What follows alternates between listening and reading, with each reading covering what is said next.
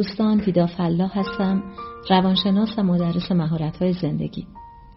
یکی از موانع تغییر سناریو یا حل مشکلات زندگی که این مشکلات پی در پی به وجود میان، عدم تغییر اساسی در افکار و باورهای خودمونه. یعنی مقاومت داشتن برای تغییر.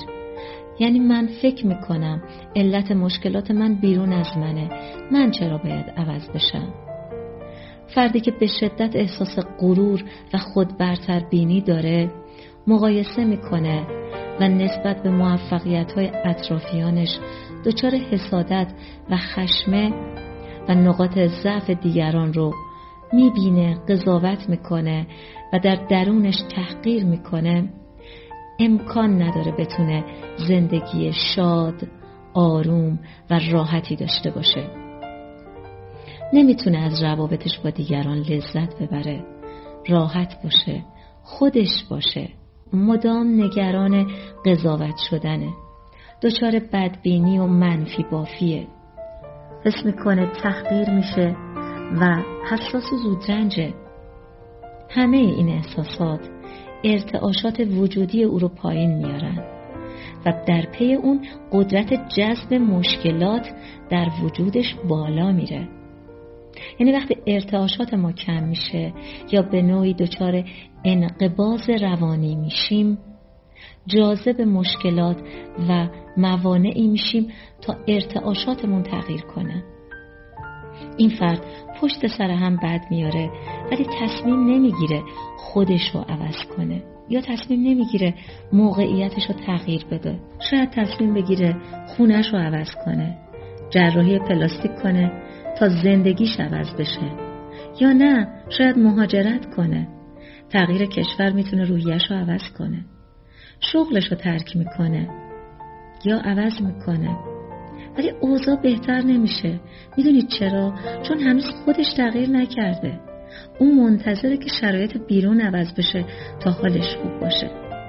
قوانین معنوی میگه نگاه، باورها و احساسات شما باید تغییرات اساسی کنه. تا زمانی که منتظر باشید دنیای بیرون و اطرافیانتون گام اول رو بردارن، باید منتظر بمونید، چون شاید این اتفاق هرگز نیفته. شما برای تغییر زندگیتون باید طرز تفکرتون رو عوض کنید، باید قضاوتاتون رو عوض کنید، باید گفتگوهای درونی و کلامیتون با دیگران عوض بشه. یعنی دست از گله کردن و سرزنش کردن بردارید. خیلی ها فکر میکنن با داد و بیداد و فریاد زدن میتونن زندگیشون رو یا محیط پیرامونشون رو تغییر بدن، ولی باور کنید ممکنه این تغییر اتفاق بیفته ولی به شکل ناخوشایند و دردآوری. اوضاع از اونی که هست بدتر میشه. شما با عصبانیت و اعتراض نسبت به دیگران انرژیتون رو کم میکنید، حالتون رو بد میکنید و نه تنها دچار مشکلات عصبی و هیجانی و روانی میشید، بلکه به تدریج جسمتون تحت تاثیر این استرس ها و فشارهای بیوقفه روانی بیمار میشه. اغلب اوقات بیماری های جسمی نتیجه استرس های بلند مدت و روحیات منفی و عصبیت هایی که ما نسبت به خودمون و زندگیمون داریم. با چنین نگاهی، با چنین روی کردی شما قادر نیستید زندگی ایدئالتون رو بسازید، چون اصلا تمرکزی به ایدئال ها ندارید.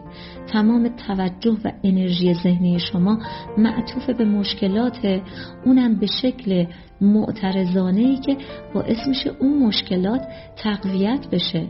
در واقع با این نوع نگاه کردن و تمرکز کردن، حتی درد و دل کردن با دیگران درباره مشکلاتتون به شکل گله و شکایت و قربانی بودن خودتون، باعث میشین اون وضعیت، اون اوضاع دردناک در زندگیتون تشدید بشه، شدت پیدا کنه و بعد فکر میکنید زندگی چقدر ناعادلانه است.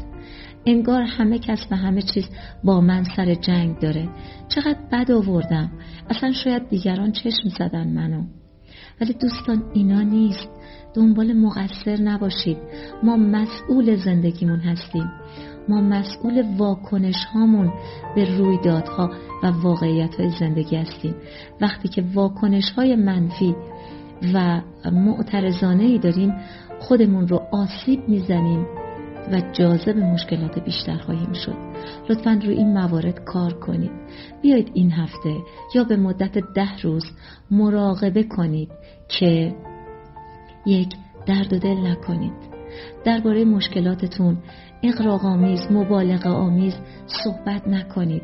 اولین کسی که تحت تاثیر این نوع پیام‌ها قرار میگیره ضمیر ناخودآگاه خودتونه و به این ترتیب ناخودآگاهتون باور میکنه شما یه فرد مشکلدار و شاید بدبختی هستید و این واژه‌ها که ضمیر ناخودآگاه برای تعریف شما از خودتون ایجاد میکنه باعث میشه واقعا جاذب مشکلات بیشتری بشید.